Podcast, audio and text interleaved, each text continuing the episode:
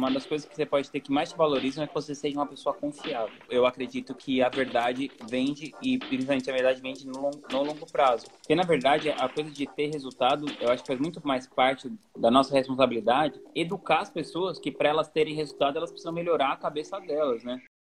Quando eu vou me juntar com uma pessoa, ou quando eu vou ter um mentorado, ou quando eu vou lançar uma pessoa e tal, eu acho que assim, uma das coisas que você pode ter que mais te valorizam é que você seja uma pessoa confiável. E eu gosto também de pensar assim, o que, que adianta eu prometer para a pessoa uma coisa que ela não vai ganhar para eu fazer aquela venda e, e, forçar aquilo e ter uma relação de curto prazo, né?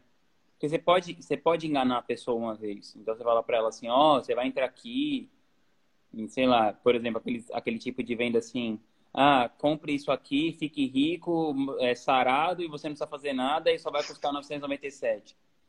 É, tipo, não vai acontecer nada disso, né? A pessoa não vai ficar nem rica, nem sarada sem fazer nada, muito menos pagando 997. Então, assim, você até consegue vender com esse tipo de, de, de comunicação. Mas eu acho que não é uma coisa sustentável a longo prazo. Como eu estou no jogo de longo prazo, eu acredito que, que a verdade vende, e principalmente a verdade vende no, no longo prazo. Por exemplo, na minha comunidade mesmo, não tem uma big idea, uma grande promessa muito pesada, assim, né? Eu prefiro vender aos poucos para as pessoas que estão vendo aquilo sem forçar uma barra ali do que uh, de repente ficar prometendo mais do que a pessoa vai ter ou ficar iludindo as pessoas, né? Porque na verdade a coisa de ter resultado, eu acho que faz muito mais parte da nossa responsabilidade educar as pessoas que para elas terem resultado elas precisam melhorar a cabeça delas, né? Quando a pessoa tem disciplina em alguma área da vida, ela vai ter muito mais facilidade para se dar bem no digital, assim, né? Eu, eu tenho bastante disciplina com leitura tal. E é uma coisa mais difícil de vender. Você falar uma coisa para uma pessoa assim, ó, oh, é o seguinte, é, eu vou te dar as ferramentas aqui, mas depende totalmente de você. A pessoa não quer ouvir isso, ela quer ouvir assim, meu, paga, fica perto de mim que você vai ser um sucesso. No final é um jogo de consistência, né? Pouca gente vai ser consistente por muito tempo.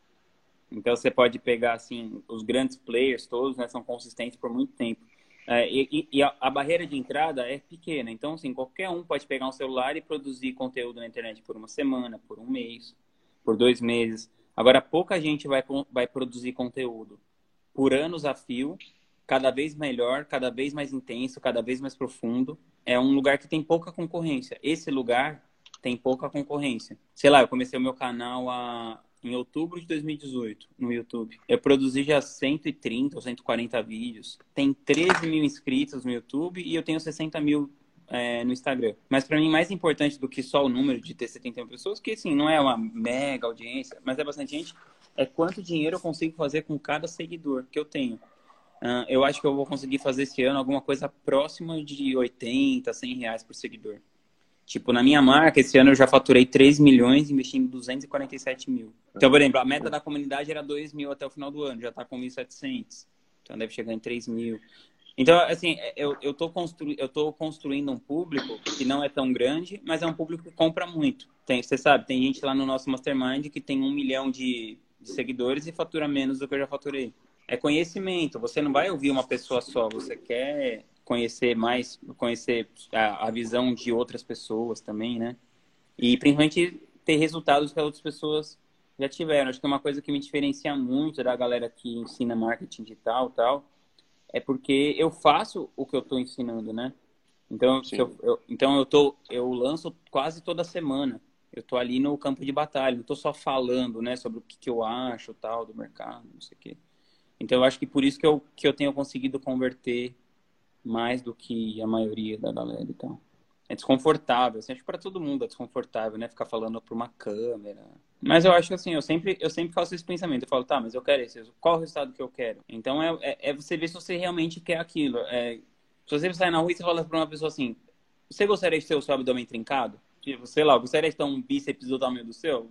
Não, acho que seria legal. Aí fala assim, tá bom, então você precisa fazer isso, você precisa treinar esse tanto. Aí você fala, ponto, pensando bem, eu não quero. Então, então é a mesma coisa com marketing digital. Tipo, você quer ter resultado produzindo conteúdo? Tá, então você precisa produzir, meu, tipo, centenas de vídeos, centenas de stories, produzir todo dia. Todo dia você procurar melhorar, todo dia você revisar o que você está fazendo. Você está disposto a fazer isso? Se você, se você não estiver disposto, você não quer realmente o resultado. Então, acho que é isso. Eu quero o resultado e eu pago o preço que eu quero para ter aquele resultado. Marketing digital é um jogo de repertório também, né? Eu, por exemplo, pego muito, sou muito fã do Tim Ferriss, eu modelo muito o que o Tim Ferriss faz. Tem um livro dele que se chama Tribe of Mentors, e ele coloca, tipo, as 11, as 11, ele fez mais de 300 entrevistas, ele colocou as 11 melhores perguntas para se fazer numa entrevista. Então, basicamente, assim, eu tenho algumas coisas que eu quero perguntar para a pessoa, e aí eu tenho aquelas 11 perguntas ali na manga, né? Se eu, se eu não tiver, se a coisa não estiver fluindo tal, eu uso uma daquelas 11 perguntas que já são as perguntas que mais funcionaram, que foram legais e tal. Mas eu não sei, assim, essa coisa de o quanto que as pessoas imaginam que é difícil, eu não sei, assim, é, eu não sei medir. Mas eu acho que é, é, tudo que vale a pena na vida é difícil de fazer, né? Você ter um casamento legal é difícil, você manter uma amizade viva é difícil, você fazer uma empresa que gera milhões de reais é difícil, você ficar forte é difícil. Tudo que vale a pena é difícil, né? A coisa que não é difícil é ficar em casa comendo besteira, vendo televisão, mas não vai te levar a lugar nenhum.